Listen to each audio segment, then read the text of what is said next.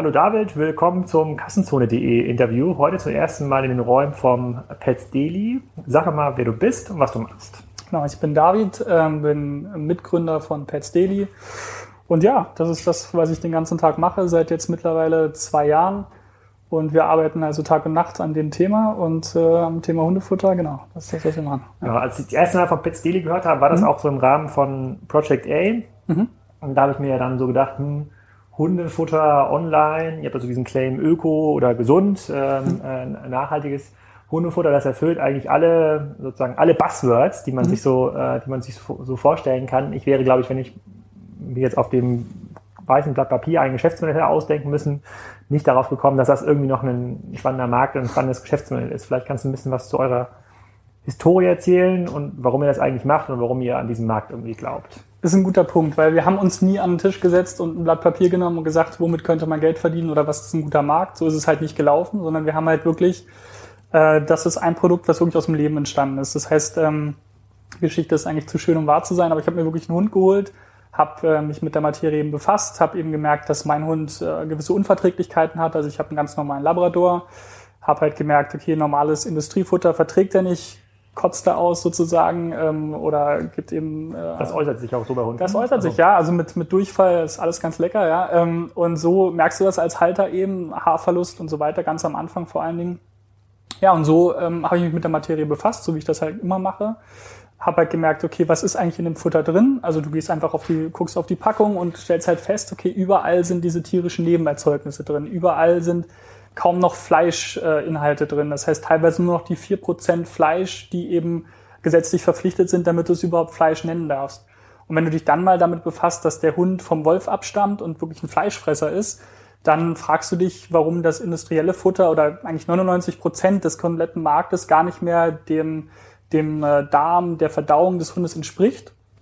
Und merkst halt, okay, da ist irgendwas schief. Und dann hast du halt, je mehr du dich mit dem Markt befasst, eben immer mehr den Eindruck, das ist wie so eine Art Mafia, äh, die eben wirklich äh, dieses Hundefutter anbietet. Und äh, dem habe ich mich eben äh, entzogen und habe halt gesagt, okay, ich stelle das erstmal selber für mich her, habe das an Nachbarn abgegeben, die haben dann wieder nachbestellt und so ist das dann wirklich entstanden. Dann habe ich mich mit meinem jetzigen Geschäftspartner, Mitgründer David, ebenfalls David, eben hingesetzt. Der ist ein sehr erfolgreicher Banker gewesen und bei Morgan Stanley. Und dann haben wir eben gesagt, okay, lass uns mal so einen Shop eröffnen. Und das haben wir dann auch gemacht. Und so ist die Geschichte echt entstanden. Shop, also, ihr kommt aus dem stationär, glaube ich, stationär zuerst. Genau, genau. Also, weil das ist eigentlich etwas, was ich immer machen wollte. Vorher habe ich auch E-Commerce gemacht. Also, ich habe vorher MyFairDeal gegründet. Da haben wir so GPS-Tracker für Tiere auf den Markt gebracht. Wir haben Akkuhüllen auf den Markt gebracht, die ähm, das iPhone wieder aufladen. Wir haben äh, diese Touchscreen-Handschuhe unter der Marke Smartphone Gloves als erster in Europa gemacht und sowas. Also alle so kleinere Innovationen, eher so Nischen und haben eben wirklich mit wenig Geld erstmal äh, E-Commerce gelernt über mehrere Jahre. Und so ist das dann entstanden. Und dann habe ich mit, mit dem David zusammen eben Pets Daily ein stationäres Geschäft eröffnet. Und das hat super viel Spaß gemacht, weil du halt wirklich, ähm, ist halt nochmal ein ganz anderes Geschäft. Da muss jeden Tag jemand im Laden stehen. Du hast eine sehr direkte Kundenerfahrung. Du lernst sehr, sehr viel über dein Produkt, ja. Und so hat das angefangen. Und dann hatten wir eigentlich am dritten Tag der Eröffnung, ähm, kam die Bildzeitung und äh, hat halt so einen Fresstest gemacht. Daraus ist dann irgendwie so eine Pressewelle entstanden. Wo war der dann? Ähm, äh, am Roseneck, da im, okay. im Grunewald. Das ist am größten Hundeauslaufgebiet, da wo eigentlich alle Hundebesitzer einmal die Woche langfahren müssen. Und da hat das eigentlich gestartet. Und dann haben wir wirklich diese Pressewelle gehabt, wo wir so 300, da habe ich am Tag 20 Interviews gegeben oder so. Wie das entstanden ist, weiß keiner mehr. Die fragen immer alle, welche Presseagentur wir genommen haben. Wir haben keine genommen. Das war wahrscheinlich ein bisschen Glück. Es war zur richtigen Zeit das richtige Produkt. Und es ist ja auch nicht so, dass wir irgendwie ein Luxusprodukt oder ein Bioprodukt anbieten, sondern das ist wirklich die absolute Basisernährung. Ja? Also es geht nicht darum, irgendwas Verrücktes zu machen, sondern äh, das sollte eigentlich jeder Hund sollte äh, ein gutes und jede Katze auch ein gesundes Futter bekommen. Und das, was am Markt ist, ist leider nicht gesund, sondern das äh, schädigt die Tiere, das äh, verkürzt das Leben, das erhöht die Rechnung beim Tierarzt. Also es ist schon wirklich ein Produkt, was gebraucht wird. Und es ist nichts Verrücktes, es ist kein Luxus, es ist nichts, was äh, nicht absolut notwendig ist. Ja? Okay, das ist ja wirklich eine klassische Gründergeschichte, also aus mhm. der eigenen Notwendigkeit ja. heraus ja. und dann mit den Kompetenzen gepaart. So, dazu habe ich mal so zwei, drei Fragen. Das mhm. eine ist, ihr habt, ähm, warum habt ihr auf einen stationären Laden gesetzt, mhm. als ihr das Geschäftsmodell gestartet habt? Du hattest ja vorher schon E-Commerce-Erfahrung ja. gesammelt, dann wäre ja eigentlich der logische Schritt gewesen, komm, dann machen wir einen Shop, ein Genau. Also das hätte ich im ersten Step nicht vermutet, dass das funktioniert. Also ich hatte erstmal so, im, der erste Gedanke war, so einen Hundemetzger zu machen, ähm, wo man das vielleicht sogar täglich abholen kann. Dann sind wir irgendwann in dieses Tiefgefrorene gegangen. Also es hat sich wirklich also iterativ, evolutionär so wirklich entwickelt. Also das erste Modell, was wir versucht haben, ähm, war erstmal nur wirklich um, um, um was, ja, um, um die Nahrung eben erstmal zu testen auch, um, um auch äh, mit, mit mehreren Kunden eben zu interagieren. Und da haben wir halt gesagt, okay, dann wurde ein Shop frei, direkt am Hundeauslaufgebiet. Und dann haben wir gesagt, okay, dann lass uns das mal probieren. Aber es war nichts, äh, muss man auch ganz offen und ehrlich sagen, das war nicht so an, an langer Hand geplant. Also das hat sich schon einfach so entwickelt. Auch wie sich das jetzt entwickelt hat. Am Anfang haben wir massiv gebootstrapped, haben mit dem eigenen Geld das gemacht. Zwei Freunde von, von uns, von David, äh, also zwei Prominente sozusagen, haben da investiert, hat jeder ein bisschen was gegeben. Wir haben unser, unser Erspartes da reingegeben. Und so hat sich das eigentlich entwickelt. Und dann haben wir das, als wir wirklich wussten, das funktioniert, ja, und dann als wir auch schon online waren, dann haben wir das für Investoren geöffnet, als wir wirklich sagen konnten, wir gehen stark davon aus, dass es ein sehr gutes Business ist. Und dann haben wir ja zum Glück äh, Florian Heinemann und einen Uwe Horstmann von Project A getroffen. Und darüber ähm, ist dann auch noch Index dazugekommen, Index Ventures. Äh, und ich glaube, die Kombination in dem Moment war halt Gold wert für uns. Ähm, und da hat sich eigentlich erst, das war jetzt vor neun Monaten, da hat eigentlich erst wirklich das angefangen, Business zu sein. Davor war es ein äh, Nebenprojekt, was wir nebenher gemacht haben. Okay, und wenn wir mal zu Business kommen, mhm. dann verkauft ihr, keine Ahnung, auch 10 Kilo Säcke Hundefutter, wie man das aus dem Baumarkt oder aus dem, mhm. äh, aus dem Fressnapf-Shop mhm. kennt. Äh, und die holt man dann bei euch ab oder bestellt man bei euch. Und wie unterscheidet sich das? Vielleicht kannst du was zu den Preispunkten sagen. Ich mhm. weiß nicht, was, ich habe keine Haustiere, außer mhm. Rinder, aber das sind quasi eher so Nutztiere. Aber, okay. ähm, das wird teuer, ja. genau. Ja, schon, schon die, die fressen das Gras mhm. auf, auf, auf, der, auf der Weide. Aber wie, wie funktioniert das äh, mhm. vom, von, dem, vom, von den Preispunkten her? Erstmal muss man unterscheiden. Also für viele, die jetzt keinen Hund haben, ist natürlich Hundefutter gleich Hundefutter und dann vermutet man immer, ja, dann, ja, das ist alles das Gleiche. Das ist eben nicht der Fall. Das heißt also, du hast erstmal drei unterschiedliche Kategorien. Du hast einmal das Trockenfutter, das ist dieser Sack, den du praktisch mhm. Äh, nach Hause trägst. Dann hast du das Dosenfutter und dann hast du jetzt eben, das ist der neue Trend, dieses Frischfutter. Ähm, der Nachteil vom, äh, sagen wir, vom Trockenfutter ist, dass ähm, es kaum Feuchtigkeit enthält und es eben auch nicht natürlich. Also wenn der Hund, der vom Wolf abstammt, in der Natur würde er das Trockenfutter ja nicht finden und er würde auch kein Dosenfutter finden, was gekocht ist. Weil da werden natürlich auch viele äh, Vitamine äh, abgetötet und so weiter durch den Kochprozess. Das heißt, es ist eigentlich nichts mehr Natürliches vorhanden. Aber es ist natürlich für den Besitzer sehr angenehm. Also ich, äh, früher als Kind hatten, mhm. hatten wir einen Hund, einen Nürnberger, mhm. glaube ich, und der hat auch immer so eine hat immer diese Tüten bekommen, das mhm. weiß ich noch, da hat man so eine Schale getan, Wasser mhm. dazu äh, äh. gegeben, das irgendwie gemischt. Und da war Chappie irgendwie da, die äh, sagen das der Mercedes unter den, unter den, unter den Hundefuttern. Ich weiß nicht, ob das immer noch, immer noch so ist, aber das hat sich geändert. Also es ist jetzt nicht mehr der Standard, dass die Leute einfach säckeweise das nach Hause tragen, sondern wirklich frisch für ihre Tiere da was. Äh, ja, also eigentlich ist das sozusagen die ursprüngliche Variante. Ganz früher auf dem Bauernhof oder wie auch immer, wenn wir mal weiter zurückdenken, dann hat man im Prinzip dem Hund das gegeben, was übergeblieben ist vom, vom menschlichen Essen. Ja, da hat man ja kein extra Hundefutter besorgt. Das mhm. ist ja eigentlich erst ein Trend, der jetzt, sagen wir mal, in den 60ern äh, gestartet ist. Davor hättest du deinem Hund nicht spezielles Futter gekauft, sondern einfach das gegeben, was, was übrig geblieben ist. Und ähm, der, der Frischfuttertrend ist eigentlich gar nicht so neu, sondern ist eigentlich eher so ein Back to the Roots eigentlich. Also diese naturgerechte, artgerechte Ernährung, eben auch vor allen Dingen roh. Das ist ganz wichtig, weil die komplette Verdauung von dem Tier ist halt auf eine proteinreiche, aber rohe Ernährung ausgelegt. Das heißt, das gekochte und das getrocknete kann der Hund gar nicht so gut vertragen. Ja? Aber du kannst natürlich auf der anderen Seite auch nicht jeden Tag zum Metzger gehen oder jeden Tag für deinen Hund kochen. Insofern ist natürlich schon klar, dass da irgendeine Lösung her musste, aber es gab, und ich, mir ist jetzt auch keine bekannt, wo du tiefgefroren, roh, ein komplettes Menü für deinen Hund zu einem vernünftigen Preis. Und das war deine Frage äh, bekommst, ähm, wenn du jetzt zum Beispiel, sagen wir mal, du hast einen Hund, wir hatten heute, hatte ich die gleiche Diskussion mit einem, mit einem Geschäftspartner, der sagt, er hat einen Hund, irgendwie, ich weiß nicht, 10 Kilo Hund oder irgendwas in der Art. Das musst du dann so berechnen, dass du sagst, zwei Prozent vom Körpergewicht, das wären bei den 10 Kilo, wären das äh, 200 Gramm. Das würde bedeuten, dass du pro Tag ungefähr 1,50 Euro für die Ernährung deines Tieres ausgibst, wenn du ihn mit Pets Daily ernährst. Ähm, ich denke, es ist ein sehr vernünftiger Preis. Man darf ja nicht vergessen, dass wir ähm, halt auch sehr hochwertige Zutaten verwenden, im Gegensatz zu manch anderem äh, Competitor, so dass äh, wir diesen Preis schon aufrufen müssen. Aber es ist in der Relation, wenn du jetzt einen Hund hast, der dir auch lieb ist und der für viele ja auch eine Art Kinderersatz ist oder einfach ein Familienmitglied, was wir ja auch schön finden, dann 45 Euro im Monat ausgibst, das ist auf jeden Fall, denke ich, vertretbar. Okay, wir kommen gleich noch mal ein bisschen mhm. zum Markt oder wie der bisher strukturiert war oder warum es das, was ihr macht, noch nicht ausreichend mhm. ähm, gab. Vielleicht noch ein mhm. bisschen zu eurem Modell. Es gibt bei Kassenzone immer, Kassenzone immer die drei Fragen bei E-Commerce-Modellen. Mhm. Woher kommen die Kunden? Mhm. Wie kaufen die wieder? Also wie ist irgendwie mhm. die Retention? Und äh, was sind so die Warenkörbe? Es geht nicht um die Deckungsbeiträge, sondern eher so, was für Größenordnung muss man da ähm, rechnen? Dann kann sich jeder was unter diesem Geschäftsmodell vorstellen, weil man hat immer Vergleichswerte aus aus Consumer Electronics und, und Fashion. Wie, wie sieht das bei euch aus? Die, mhm. Bei den ersten Ansätzen mit dem, mit dem Shop beim Grunewald war klar, das mhm. waren die Lauf, das war die klassische Laufkundschaft. Ja, genau. Und jetzt seid ihr, seid ihr aber ein gefundetes Business. Jetzt gibt es mhm. wahrscheinlich auch etwas andere Erwartungen auch an euer Wachstum. Ja. Ähm, kannst du ein bisschen was zu sagen? Wo Klar. gewinnt ihr eure Kunden? Also zum einen, äh, 82 Prozent sind bei uns weiblich, ähm, sind zwischen 35 und 70 Jahre alt. Ähm, Warum das so ist, keine Ahnung.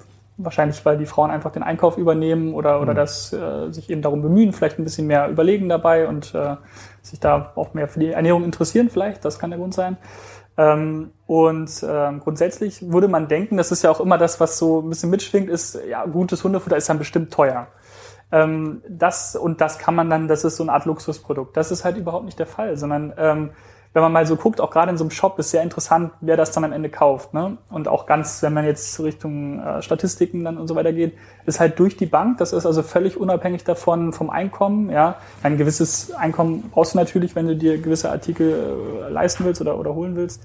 Aber ähm, das, das kann eine Studentin sein, das kann äh, ein Manager sein, das ist also, das, das definiert sich, wie wir mal wieder feststellen, über die Liebe zum Tier und über das Wissen, was du hast. Also wenn du jemandem, der ein Tier hat, und ich habe ja selber eins und das, das liebst du dann halt, du verbringst ja auch mit dem Tier viel Zeit und es gibt dir auch viel zurück und du möchtest dem Tier auch immer was Gutes geben. Das ist einfach so ein Instinkt, den du dann entwickelst und ähm, da ist es so, ähm, dass es darüber sich definiert. Das heißt, wenn du verstehst, dass in einem anderen Futter gegebenenfalls Dinge drin sind, die für dein Tier nicht gut sind, und du verstehst das und du siehst es und riechst es bei Pets Daily äh, und du fütterst es drei, vier Tage und du merkst es an deinem Tier, dann bist du auch bereit, diese 1,50 Euro pro Tag irgendwie auszugeben, weil du dann den Unterschied ja auch an deinem Tier spürst ja, und okay, das, das sagt was zum hm. Warenkorb, weil das, hm. sind, das wären ja dann bei 30 Tagen 45 Euro genau. im, im, Monat. Wie ist das, wenn du jetzt dein, dein, dein Tier vergleichbar groß mit Trockenfutter ernährst? Wo hm. liegt man dann?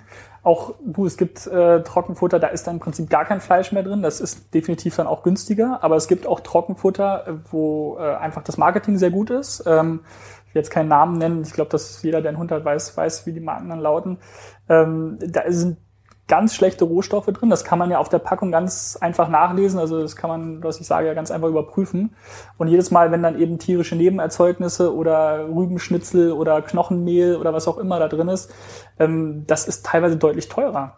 Also Ach, wenn du, also und das ist ja. auch, kauft denn ein Kunde, äh, du musst gleich noch was zu den Wiederkäufen und woher kommen die Kunden eigentlich sagen. Äh, da habe ich nichts zu verstecken. Äh, genau, die ja. äh, kauft man denn normalerweise dann auch für eine Woche oder für einen Monat vor bei ja. euch? Ja, auf jeden Fall. Aber dann also, sind das ja auch dann die Warenkörbe, um es herum Genau, um also der, der tatsächliche Warenkorb ist dann noch mal ein bisschen höher als die 45 Euro, weil die Leute eben auch noch Snacks dazu kaufen, Öle dazu kaufen, ähm, den Hund eben komplett mit Perzilien. Das hat unser Hund damals definitiv nicht bekommen. Ja, aber es ist wirklich auch, wenn du den erziehst oder so, das funktioniert halt schon über, äh, ne? Ja, das stimmt. Ja, über Snacks und so. Schule und was, ja. Das genau, also das und äh, auch am Nachmittag oder so, wenn du das, das, das machst du dann schon, wenn du mit dem Hund spazieren gehst und so. Das ist dann so Trockenfleisch oder das sind dann halt wirklich so äh, irgendwelche Fleischkekse oder so sind so Belohnungen, wo der Hund dann halt auch merkt, der empfindet das auch als Belohnung und das wird natürlich auch gekauft. Also der durchschnittliche Warenkorb eines Stammkunden, der liegt so ungefähr bei 70 Euro. Ähm, und eines Erstkunden, der liegt dann ungefähr in dem Rahmen von 45 Euro da. Ja. Und gewinnt ihr, also ich, mhm. wenn ich jetzt, wenn ich jetzt von außen raten müsste, ne, wo, ja. wo, woher kommen eure Kunden, dann sieht mhm. das für mich aus wie ein Business, was sehr stark über ähm, Empfehlungen lebt. Ne? Das mhm. ist jetzt, ja. ich kann mir gar nicht vorstellen, dass es sehr viele Leute gibt, die gesundes Hundefutter bei Google eingeben. Vielleicht belässt mhm. mich eines Besseren. Also es ist eher so ein, eher so ein Business über Facebook, Wiederkäufe, Newsletter, ähm, äh, sozusagen Kanäle, bei denen man die Qualität des Produktes irgendwie sehen kann, wo es mhm. quasi nicht diesen Aktivkauf, äh, Aktivkauf gibt. Und wenn die dann einmal überzeugt sind davon, glaube ich sie sofort. Mhm. dann kaufen sie wieder. Ne? Das mhm. ist so, ich glaube, Liebe zum Tier, äh, äh, gutes Produkt, fairer Preis. So, wenn das gegeben ist, dann gibt es wenig Grund, warum sie euch als Portal verlassen sollten. Dann, dann, dann müssen sie wieder kaufen. Dann gilt es für euch dann herauszufinden, wie erinnert man ihn vielleicht am besten an den Wiederkauf mhm. oder was ist ein oder was ist ein guter Mechanismus herauszufinden, wie hoch der Verbrauch ist oder vielleicht kann man auch noch was für das Tierwohl in irgendeiner Form aus den Daten mhm. herauslesen. Mhm. Ähm, aber ist das so? Ist es ein ist es ein ist es ein Performance Business oder ist es eher so ein eher so ein Empfehlungsbusiness? Ich glaube, es ist beides. Also das ist auch die Erfahrung, die wir jetzt haben. Am Anfang war es natürlich ein sehr starkes Empfehlungsbusiness, weil du natürlich auch einfach nicht das Budget hattest, äh, größere Kampagnen zu fahren und, und du hast das auch sehr organisch alles, alles wachsen lassen. Das tun wir jetzt auch noch und das ist auch nach wie vor ein guter Kanal. Ähm, wenn du ein gutes Produkt hast, das, das verkauft sich gewissermaßen irgendwie ja auch ein bisschen von alleine. Das ist durch, definitiv ein Faktor. Mittlerweile sind wir ja auch, ähm, der Markt, der, der Tierfuttermarkt ist ein bisschen anders. Äh, ich würde sagen, der Fashion-Markt ist mittlerweile und viele andere Märkte sind sehr online-lastig. Im, im Pet-Food-Markt ist es nicht so. Also da sind wirklich 90 Prozent offline. Die Leute gehen zu Fressnapf, die gehen ins Futterhaus, die gehen zu Rossmann und, und, und zu Aldi und, und kaufen dort ihr Futter. Insofern ähm, sind sie es nicht gewohnt, das online zu bestellen, was eigentlich total viel Sinn machen würde, weil das eine ganz schöne Schlepperei ist. Ja? Für große Hunde musst du mal eben 20, 30 Kilo tragen. Und wenn wir wissen, dass es jetzt 80 Prozent Frauen sind, ähm, hm. macht es eigentlich nicht so viel Sinn. Die bei euch kaufen. Ja, ja genau. Ähm, aber ich glaube, das ist im Pet-Food-Markt, allgemein, ja, ja das ist eine allgemeingültige Quote. Ähm, wir sind natürlich mittlerweile auch offline, das heißt, wir haben eigene Kühlschränke in, im Rewe, im Edeka, das heißt also, sind alles noch Pilot-Cases, ja. Ich hoffe, dass sich das natürlich multiplizieren wird, aber das ist auch ein Kanal, den wir sehr offensiv machen. Das heißt also, wir haben auch kleinere Teams, die in Hundeauslaufgebieten sind, die dort eben Kunden aufklären und, und Promotions machen. Das funktioniert sehr gut für uns. Ähm, das, aber, das ist quasi das, das ist äquivalent zum HelloFresh Gutscheinverteiler am Bahnhof. Seid absolut. ihr das quasi im, äh, im absolut, Grunewald? Absolut. Die machen das auch sehr stark und sehr mhm. erfolgreich. Ähm, haben wir uns auch schon ein bisschen was abgeschaut. Sind äh, auf jeden Fall sehr gut da drin. Ähm, und bei uns farblich vom Logo her, ja. Ja, naja, wir haben auch eine sehr gute Bindung zu, zu Dominik Richter. Ähm, haben uns auch heute getroffen. Also ist ein sehr guter Typ erstmal, sehr erfolgreich, aber er ist auch vor allen Dingen sehr hilfsbereit. Also er, mhm. wenn man ihm eine direkte Frage stellt, kriegt man eine gute Antwort immer und das ist immer sehr hilfreich für jemanden, der jetzt noch ein paar Schritte zurück ist, ähm, davon zu lernen. Und ähm, ja, natürlich die klassischen Online-Kanäle bedienen wir natürlich als E-Commercer genauso wie alle anderen auch. Funktionieren natürlich sehr, sehr gut, aber die werden natürlich noch besser funktionieren, weil der Markt wird sich definitiv in den Online-Bereich bewegen. Da, der ist aber noch nicht so weit ausgebildet dort. Das heißt also, ähm, ich glaube, da ist noch eine Menge äh, Wachstum drin. Und ähm, allgemein, ich meine, der Markt ist, ist nach wie vor offline, aber der, der wird sich sehr stark Richtung Online bewegen. Und das merken wir halt auch in allen Kanälen. Du hast halt einfach schon mal Wachstum, weil die Kanäle an sich wachsen, weil die Reichweite sowieso wächst. Ja. Okay, das ist eine hervorragende Überleitung mhm. zum Thema Markt. Wie sieht der, mhm. wie sieht der eigentlich aus? Denn ähm, wenn man sich so fragt, so von außen, mhm. wie stabil ist eigentlich das Geschäftsmodell, muss man sich ja fragen, wie sieht dieser Markt bisher mhm. aus? Und ich kenne es ja auch so aus meiner, aus meinem stationären Umfeld. Es gibt diese Futterhaus-Dinger, mhm. es gibt da was Thorsten Tölle aufgebaut hat mit, äh, mit Fressnapf. Es gibt jetzt auch Zo Plus, die auf diesem Online-Kanal mhm. natürlich extrem stark ähm, ähm, gesetzt haben, aber auch nur einen kleinen Teil des Marktes bisher erst, ähm, erst erklären. Wenn, und es gibt die, ähm, da bin ich mir aber nicht ganz sicher, ob das stimmt. Äh, ich glaube aber, dass Hundefutter auf vielen Baumärkten ja? äh, verkauft ja, wird. Ähm, auch von uns übrigens, ja. Genau. Wenn, ja. wenn ich mir, wenn ich mir jetzt so überlege, das sind ähm, Baumärkte sind Handelskonzepte, die kaufen mhm. sich quasi die Ware auch von den ähm, Herstellern ein. Fressnapf versucht das natürlich auch sehr stark mit, äh, mit eigenen Produkten mhm. ähm, ähm zu, zu pushen, ist da in Deutschland sicherlich auch der erfolgreichste Anbieter, größten, mhm. größenordnungsmäßig. Ähm, die, die werden ja in den letzten 20, 30 Jahren, ich weiß nicht, wie alt Fressnapf ist, aber die, die werden ja nicht 25, diesen, ja. diesen, diesen Trend irgendwie verschlafen haben. Da wird es ja auch irgendeine Form die Nachfrage gegeben haben, ich will gesundes Futter für mein, äh, für, für, für, für mein Tier haben. Warum haben diese Anbieter diesen Markt bisher noch nicht für sich erschlossen? Mhm. Oder warum hatten die es bisher noch nicht so erschlossen, dass ihr überhaupt die Möglichkeit hättet, da reinzukommen? Fressnapf ist ein, ist ein fieses Beispiel, weil, weil ich, ich habe Thorsten auch schon getroffen. Ähm, ich finde, der hat einen phänomenalen Job gemacht, hat ein tolles Unternehmen hochgezogen. Er hat auch mit null Euro angefangen und ich ja. habe ein bisschen mit ihm sprechen dürfen und habe den Weg auch, also ich habe da höchsten Respekt vor.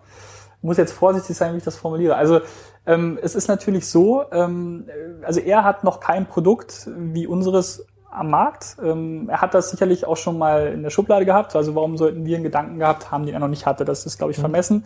Ähm, aber manchmal hat man ja auch einfach Glück und manchmal, ähm, ich meine, die haben ein funktionierendes Modell, die haben sehr viele Produkte, die auch gut funktionieren und ähm, manchmal gibt es vielleicht auch Bewegungen oder Überlegungen, ja, die ich jetzt nicht beurteilen möchte, aber die vielleicht dann gesagt haben, nein, das machen wir jetzt aber nicht, wir gehen einen anderen Trend weiter.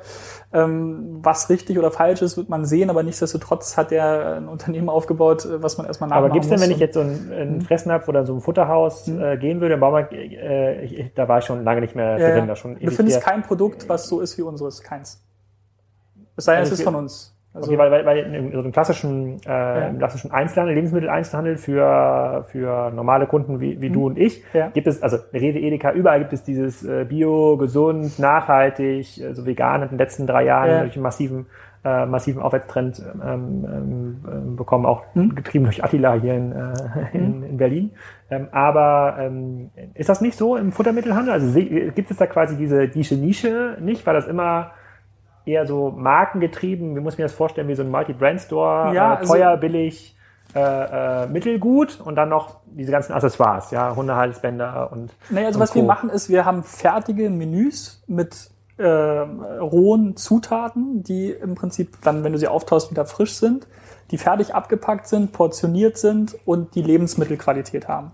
In dieser Kombination ist mir kein anderes Produkt bekannt, was jetzt am Markt ist ich glaube schon, dass das kommen wird, weil ich meine, der Erfolg bleibt ja nicht verborgen. Ähm, das ist dann sicherlich klar. Da muss man sich im Wettbewerb nachher durchsetzen durch besseres Marketing, durch äh, Geschwindigkeit, durch, durch Branding, durch äh, Dienstleistungen um das Produkt herum das wird dann die Aufgabe sein, die wir zu meistern haben. Ja, also da ist sicherlich kein Freifahrtschein, weil du fünf Minuten schneller bist als die anderen. Also ich bin mir ziemlich sicher, dass das kommen wird. Ähm, aber wir kommen aus dem Sport, wir lieben das eigentlich. Also ich freue mich, wenn der erste aufpoppt. Ja, das finde ich ja per se nicht schlimm. Ne, das wäre ja nur dann schlimm, wenn es sozusagen, wenn es ein stark vergleichbares Produkt wäre, so ja. wie Shoppingclubs ja diesen ja. Fall auch hatten ähm, und wo man dann um seine Stammkundschaft Angst haben müsste. Ich ja. glaube, jetzt seid ihr in einem so schnell wachsenden, so großen Markt, dass ihr glaube ich für die nächsten zwei, drei, vier Jahre jetzt muss man nicht den Wettbewerb von einem Fressnapf oder anderen äh, ähm, fürchten. Das wird so, das wird kommen, glaube ich auch, aber der Markt wächst halt ähm, extrem schnell. Ich frage mich halt nur, warum, warum wurde es noch nicht da bedient? Und ich, ich ja, weiß, die Frage, die Antwort ist eigentlich einfach. Ähm,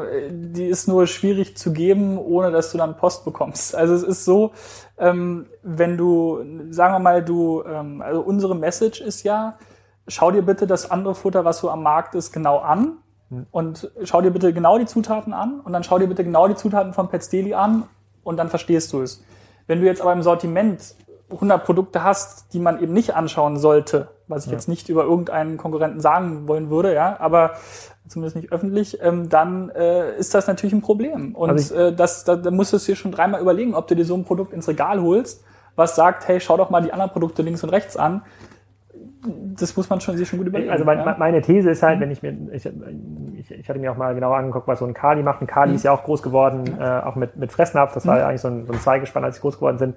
Die haben halt quasi einen Markt erschlossen, so wie es auch ein Vielmann im Filialgeschäft für sich erschlossen hat. Den gab es so vorher noch nicht und das ist aus einer reinen Handelsperspektive betrieben. Mhm. Ne? Das ist eine, man macht eine, man macht quasi eine Produktionsoptimierung, eine mhm. Absatzkanaloptimierung. Da muss man nicht so sehr vom Kunden ausdenken, mhm. äh, weil ähm, es ein vergleichbares Absatzkonzept äh, äh, noch nicht gab und da hat es ja in Anführungsstrichen gereicht, besser zu sein als die anderen und das hat, äh, ich glaube, Thorsten Töller einfach extrem gut, ja. extrem gut gemacht. Da gibt es überhaupt nichts, äh, ähm, äh, was man sich abgucken muss. Nur erlaubt jetzt, glaube ich, der Online-Bereich viel stärker auf so Interessen von Kunden einzugehen und die Fragen halt können auch einfach kritischer nachfragen. So, das ist so das, das was ich da in diesem äh, in diesem Markt sehe. Ich frage mich halt, können das, könnte das ein Rewe oder ein Edeka, die auch extrem groß und stark sind, können diese was nicht selber ähm, abbilden oder nachmachen oder wie erfährt eigentlich ein Kunde davon und äh, ähm, kommt dann irgendwie neutral darauf, dass es irgendwie euch gibt, wenn es diese, wenn es diese klassische Handelsschranke gibt, Baumärkte und äh, Lebensmitteleinzelhandel, was klassisches Oligopol ist. Ne? Ja. Sozusagen, der,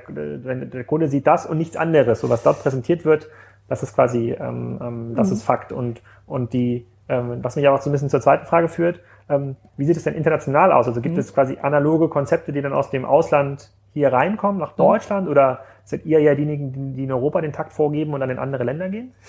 Also ähm, erstmal war ein guter Punkt. Also du, du hast offensichtlich kein Tier, das, das merkt man, weil wenn du zum Beispiel kein wenn du die, Haustier. Genau, wenn du zum Beispiel die Marke Hip nimmst für Babynahrung, die ist ja bis heute auch unangefochten, obwohl es wahrscheinlich das gleiche Produkt mittlerweile auch bei Rossmann oder so gibt. Ich glaube, ähm, und das ist auch ein, das beantwortet auch die Frage, warum es nicht jeder andere macht. Wir haben jetzt zum Beispiel zweieinhalb, also eines nur halb hier, zweieinhalb Tierärztinnen, die fest hier sind, die jeden Tag die Produkte überprüfen, zu Instituten schicken, immer wieder die, die Analysewerte überprüfen, neue Produkte einführen, nach neuen Produkten suchen. Also wirklich drei Leute vom Fach und dann sind noch zwei, drei Ernährungsexperten dabei, die nichts anderes machen. Das ist, wir können gerne da zusammen rübergehen. Das, das ist der Fall und das ist halt auch nochmal ein wichtiger Fakt. Also hier, du hast ja auch im Büro gesehen, hier laufen acht Hunde rum. Also wir meinen das wirklich ernst. Womit ich nicht sagen will, dass Thorsten oder so das nicht ernst meint, im Gegenteil. Ähm, aber wir haben uns wirklich für dieses Segment, ich meine, Fressnapf hat ja noch viele andere Sachen, die haben ja noch Accessoires. Wir sagen jetzt wirklich, wir konzentrieren uns auf die Nahrung und sind Spezialisten für Tiernahrung. Und jeder, der das bei uns kauft, kann sicher sein, wir tun unser Bestes mit unseren Experten zusammen, um beste Produkte zu kreieren. Und ich glaube, das ist dann schon wieder, ja, äh, obwohl der Markt groß ist, ist es trotzdem eine Spezialisierung, die sich ein Zu Plus oder ein Fressnapf so ja nicht erlauben kann. Aber gut, was wir im E-Commerce immer beobachten ist, also wie optimiert man sein Geschäft? Das sozusagen mhm. eigentlich immer Angebotsausweitung äh, führt zu einer Warenkorberhöhung. Ne? Mhm. Und ähm, an, wie, macht, wie macht man Sortimentsangebotsausweitung? Man schaut sich angrenzende Sortimente an. Ne? Wo gibt es eigentlich, also bei euch könnte man sagen, könnte man andere Tierarten möglicherweise befüllen. Da könnte man dann zu dem Schluss kommen, na ja, eigentlich sind das dann wieder andere Kunden. Ihr wollt ja quasi mit den bestehenden Kunden eigentlich wachsen, deren Warenkorb soll der größer werden. So, das führt ja automatisch, und da, da, da muss man ja gar nicht groß rumraten, automatisch dazu, dass man sich auch andere Sortimente wie Accessoires oder Nahrungsmittel, ähnliche mhm. Bereiche ähm, anschaut. Das ist ja immer nur eine Frage der, ähm, ähm, der Skalierung. Wenn man irgendwann sagt, man hat eigentlich den bestehenden Markt ausgeschöpft, wie kann man jetzt im Bestandskundenbereich noch weiter wachsen, fragt man sich, was kann man denen noch anbieten? Gibt es, das kann, das kann vom äh, Hundetrainingsseminar, äh, äh, ähm, äh, ach stimmt, das könnte man eigentlich genauso machen wie äh, I'll Make You Sexy für, ähm, für ja. Hunde. Das auch du, es, es gibt ganz viele Berührungspunkte, wo du zum einen helfen kannst, wo du Informationen geben kannst und wo du auch trotzdem wieder Kunden gewinnen könntest. Ja, also beispielsweise, wenn du dir ähm, einen Welpen holen willst, ja, wenn du jetzt mit deiner Family sagst, hey, ich möchte einen Welpen holen, dann findest du online nicht wirklich eine Seite, die dir sagt, welcher Welpe eigentlich zu dir passt wir werden auch versuchen, dieser Content-Leader zu sein für dich, der dir halt auch sagt, okay, für dich ist wahrscheinlich der Welpe der beste.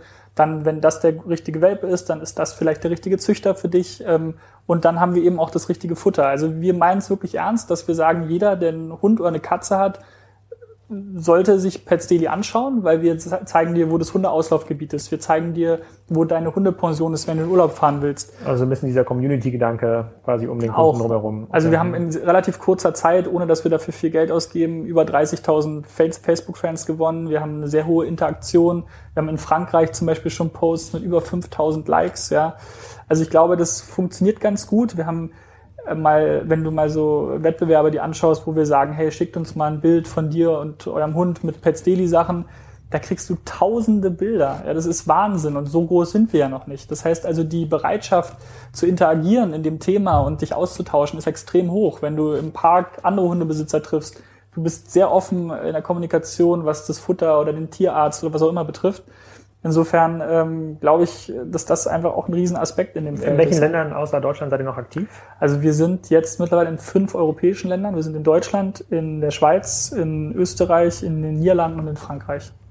Okay, hm, alles sehr, sehr große ähm, spannende Märkte. Lässt sich die sozusagen, also klar mhm. über Social Media lässt sich das so ein bisschen internationalisieren, mhm. auf jeden Fall, aber müsst, müsst ihr dann eigentlich pro Markt immer das gleiche aufbauen wie in Deutschland? Erstmal über so eine Pressewelle versuchen, ähm, Relevanz zu gewinnen? Nein, eigentlich nicht. Also der, der Markteintritt ist bisher sehr gut gelaufen für uns immer. Also wir haben, haben eigentlich immer die, die gleichen Startvoraussetzungen, aber jeder Markt ist dann doch irgendwie wieder anders. Ja, Frankreich funktionieren wieder andere Dinge als in der Schweiz. Ähm, und in Holland ist es nochmal ganz anders. Also das, äh, das, das ist einfach so. Sind ja. die stationären international unterwegs? Nein, alles, das ist alles online. Also wir haben wirklich nur ein stationäres Geschäft, das ist in Berlin. Die stationären Wettbewerbe, also ja. ist ein Fressnapf und ein Futterhaus? Die sind auch dort, ja, ja, klar. Okay. Die sind riesig. Also Fressnapf zum Beispiel, die haben, glaube ich, 1500 Filialen, stationäre Filialen. In Europa. In Europa. Und die sind da auch sehr stark vertreten. Ja, ähm, wir haben halt auch nochmal einen anderen Ansatz. Fressnapf ist ein Retailer. Klar hat der auch Eigenmarken, aber in erster Linie gehst du zu Fressnapf, weil du eine andere Marke kaufst. Ja,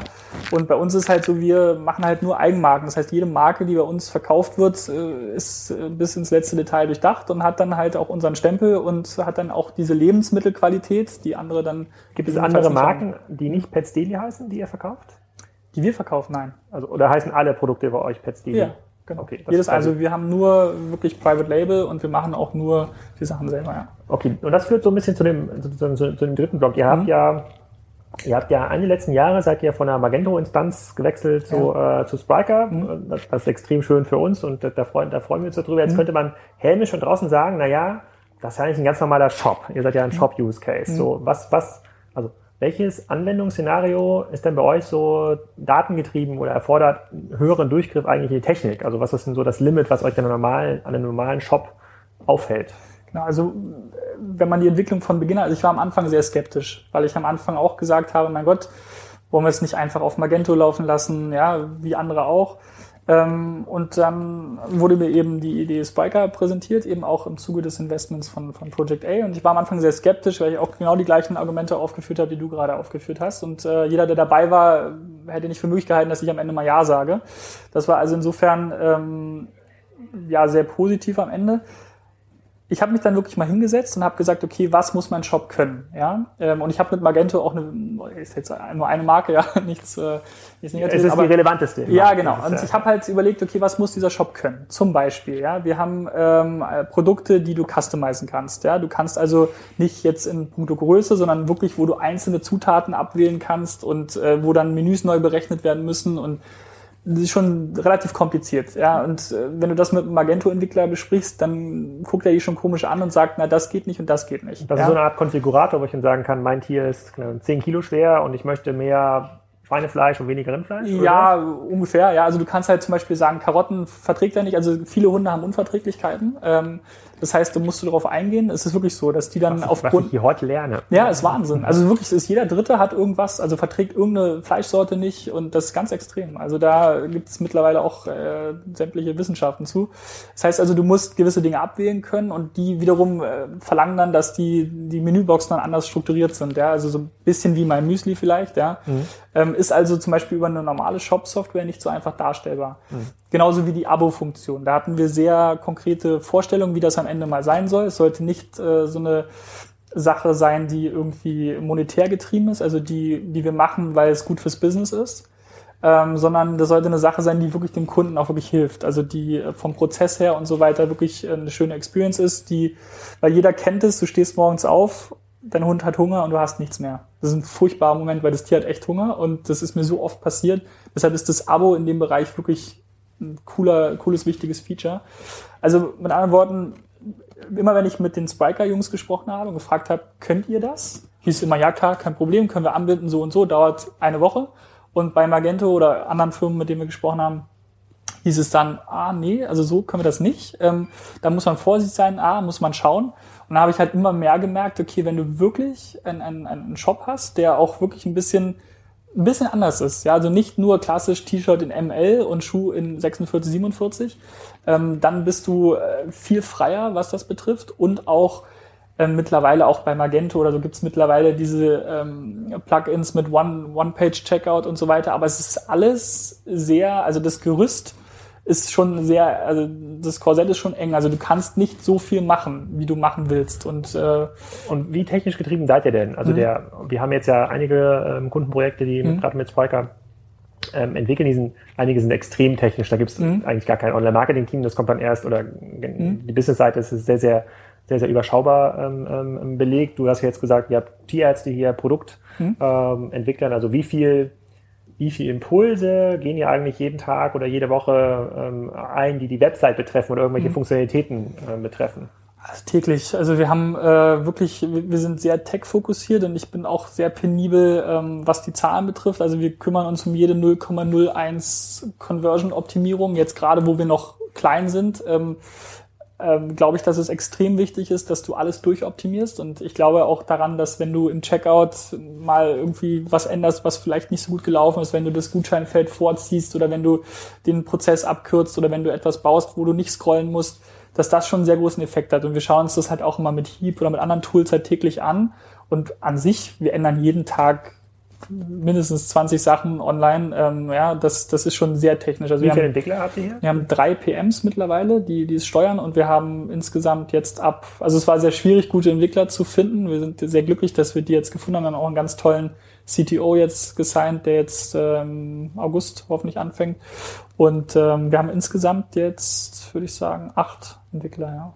Okay, und damit schafft ihr jetzt quasi auch die äh, also was wir merken oder die mhm. Kunden, die wir haben oder die wir mhm. sein, die sagen, sie also IT wird zunehmend Bottleneck, sie schaffen mhm. es quasi nicht mehr, die Anforderungen aus der Business-Seite, das können verschiedenste sein. Bei euch ist jetzt der Konfigurator, bei anderen ist es dieses Tracking. Ne? Sozusagen mhm. ist ja nicht nur dieses AB-Testing, funktioniert der Gutschein-Button mhm. sozusagen in der, im Checkout irgendwie an Stelle drei besser als an Stelle fünf, sondern wie verhalten sich eigentlich die Kunden, die den Gutschein Stelle drei eingesetzt haben, langfristig gegenüber einer Testkohorte? Sozusagen, es gibt ganz, ganz verschiedene ähm, an, an, Anforderungs, ähm, ähm Anforderungsszenarien. Ähm, aber da sagst du, mit acht Entwicklern seid ihr noch nicht in diesem also seid ihr heute nicht in diesem Bottleneck und sieht eigentlich noch gut aus, dass ihr die Dinge, die ihr machen wollt, und jetzt geht es ja wahrscheinlich um Internationalisierung, genau. weitere Abo-Mechanismen, die genau. ihr irgendwie also, ähm, ausprobiert und ein bisschen stärker Daten, kommt ihr relativ gut damit ähm, zu. Ja, auf jeden Fall. Also ich glaube, dass, dass man mit dem System sehr, sehr ähm, effektiv sein kann, wenn man wirklich gute Programmierer hat, die dann eben auch ein paar Wochen schon drauf gearbeitet haben.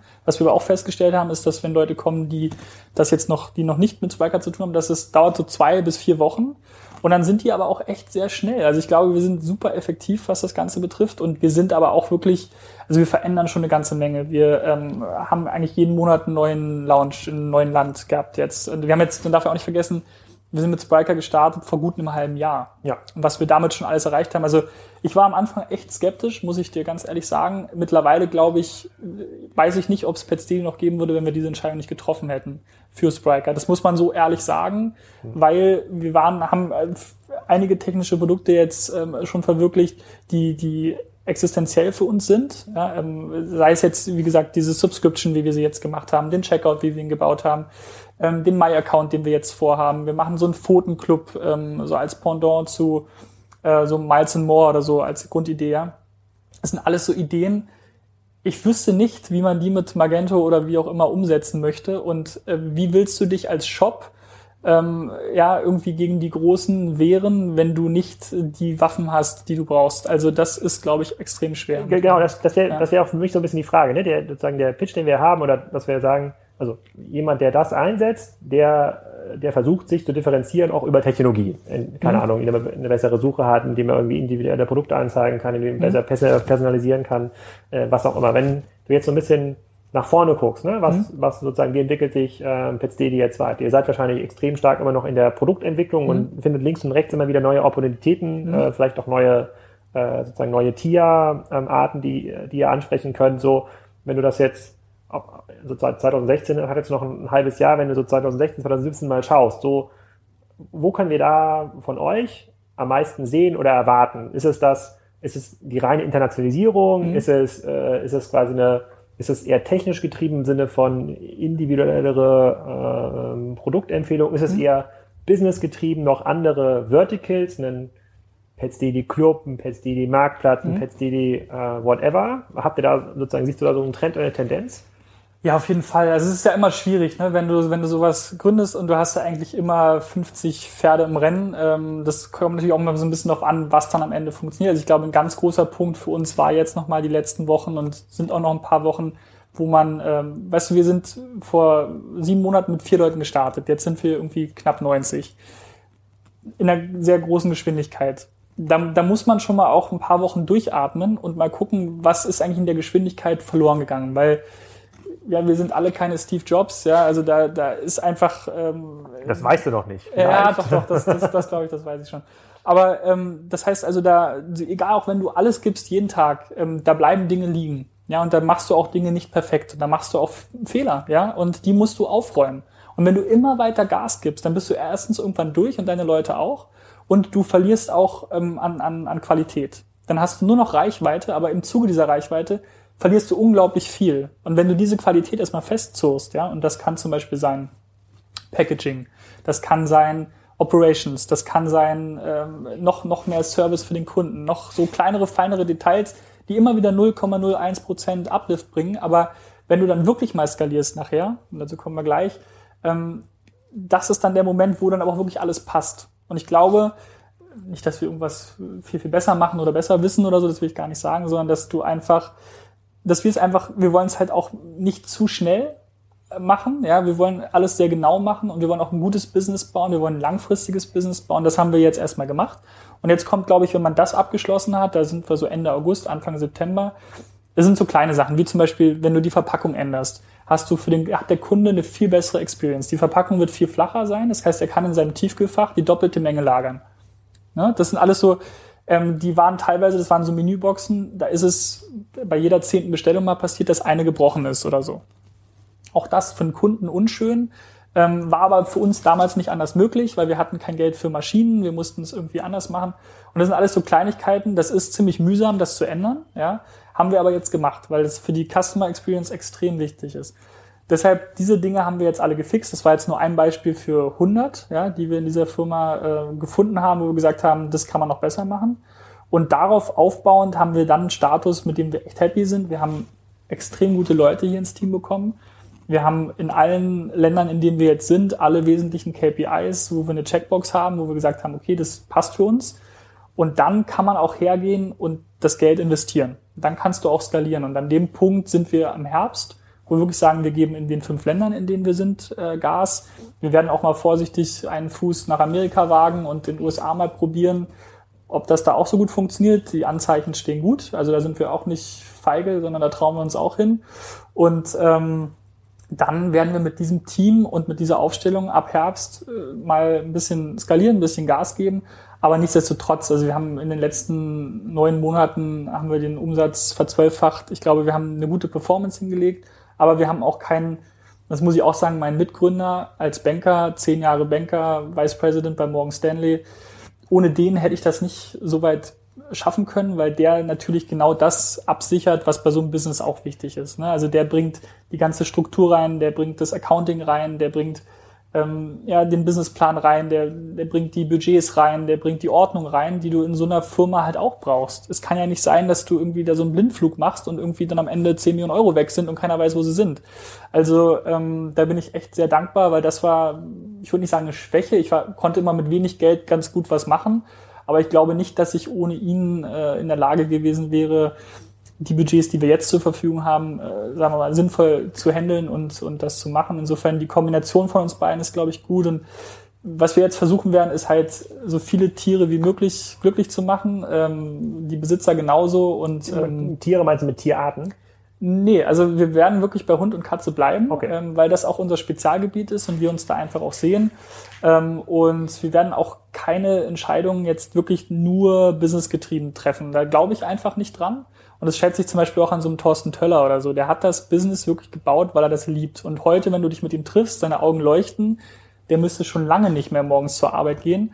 Und der macht das mit einem Enthusiasmus, der ist wirklich ein Vorbild. Also wenn man sowas sich anschaut, muss man mit ganz großem Respekt, auch dass er sich mit uns hinsetzt, ist schon, zeigt schon Größe, ja. Und auch dann mal so Sachen sagt wie, Mensch, das wollte ich auch schon mal machen, was ihr da macht. Ähm, ja, natürlich ganz andere Sachen geschafft, aber das war schon cool und das ist auch cool, solche Leute zu treffen, weil die zeigen dir am Ende, worum es geht.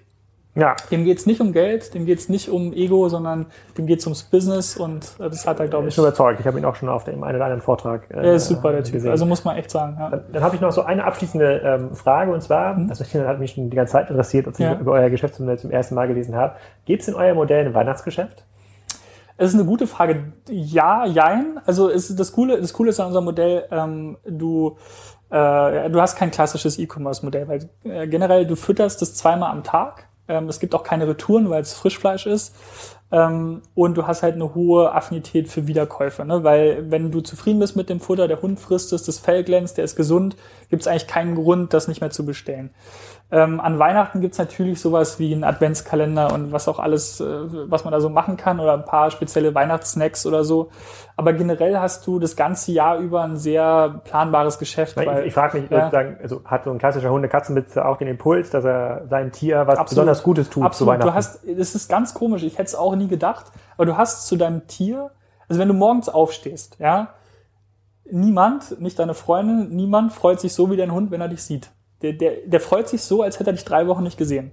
Das ist so eine Positivität, die auf dich abstrahlt von diesem Tier, dass du ständig das Gefühl hast, ähm, du musst ihm auch immer was zurückgeben und du fühlst dich halt verantwortlich. Und dieses 24 Stunden ist es bei dir. Es ist im Prinzip, ich habe jetzt noch keine Kinder, aber es ist ein ähnlicher Bezug und du, du sorgst dich darum und du schenkst ihm auch was zu Weihnachten, ja. Also es ist, es ja, ist spannend, so. Spannend, ja, ja, es ist wirklich so. Gut, aber es ist nicht so wie, es gibt ja so Online-Geschäftsmodelle, dass 80 Prozent passieren dann im Oktober, November. Mm. Bei euch muss das dir ja das ganze Jahr fressen. Nee, also bei uns war es so, dass, dass du Anfang Dezember natürlich merkst, dass die Leute vorbestellen für die Weihnachtszeit, dass mhm. die halt dann dieses auf Lager haben sozusagen, damit sie zwischen den Feiertagen genug da haben oder wenn sie im Urlaub sind oder so. Aber du hast jetzt nicht dieses klassische, und das haben wir auch noch nicht probiert, sondern wir legen jetzt in den ersten Zeiten wirklich den Fokus auf ein perfektes Produkt, auf eine perfekte Experience. Und da hat uns eben auch Spriker sehr geholfen, dass du diese ganzen Sachen eben, eben abarbeiten kannst und implementieren kannst auch relativ schnell. Und insofern, das ist unser Fokus. Wir glauben, dass ja, der Erfolg, wenn man den so bewerten will, und das würde ich schon so tun, selbstbewusst, ähm, der kommt durchs gute Produkt aber auch durchs gute technische Produkt und durch die guten Leute, die wir mittlerweile glücklicherweise hier zu uns bekommen. Da sind echt ein paar Talente dabei, ein paar extrem erfahrene Leute. Die Kombination ist, glaube ich, auch sehr befruchtend. Also macht super viel Spaß und da macht es dann auch nichts, wenn du mal nicht viel schläfst oder halt viel arbeitest. Das machst du dann irgendwie. Das ist normal, glaube ich, in der Phase. Ja, es, es, es, fühlt sich auch nicht wie Arbeit an, obwohl es echt anstrengend ist. Und ich glaube, das muss man auch ehrlicherweise sagen. Also es ist schon, schon auch echt eine Belastung, ja. Also weil du halt wirklich alles da reinsteckst. Ähm, aber du kannst halt auch nicht anders. Das ist halt boah, das macht so viel Spaß und du hast ja auch mittlerweile eine große Verantwortung für das ganze Ding und äh, ist schon cool. Also gibt schon schlimmere Situationen, glaube ich. Ja. Sehr cool. Das klingt auf jeden Fall gut. Das klingt auch spannend was für den Herbst, wenn das ja. richtig, äh, richtig skaliert. Das gucken genau. wir uns dann nochmal ein bisschen genauer an und ja, äh, vielleicht gerne. können wir dann auch äh, danach, nach der Skalierungsphase nochmal ein Follow-up machen. Gerne. Das wäre extrem cool. Ja, vielen Super. Dank, David. Danke dir. Dann bis zum nächsten Mal. Danke.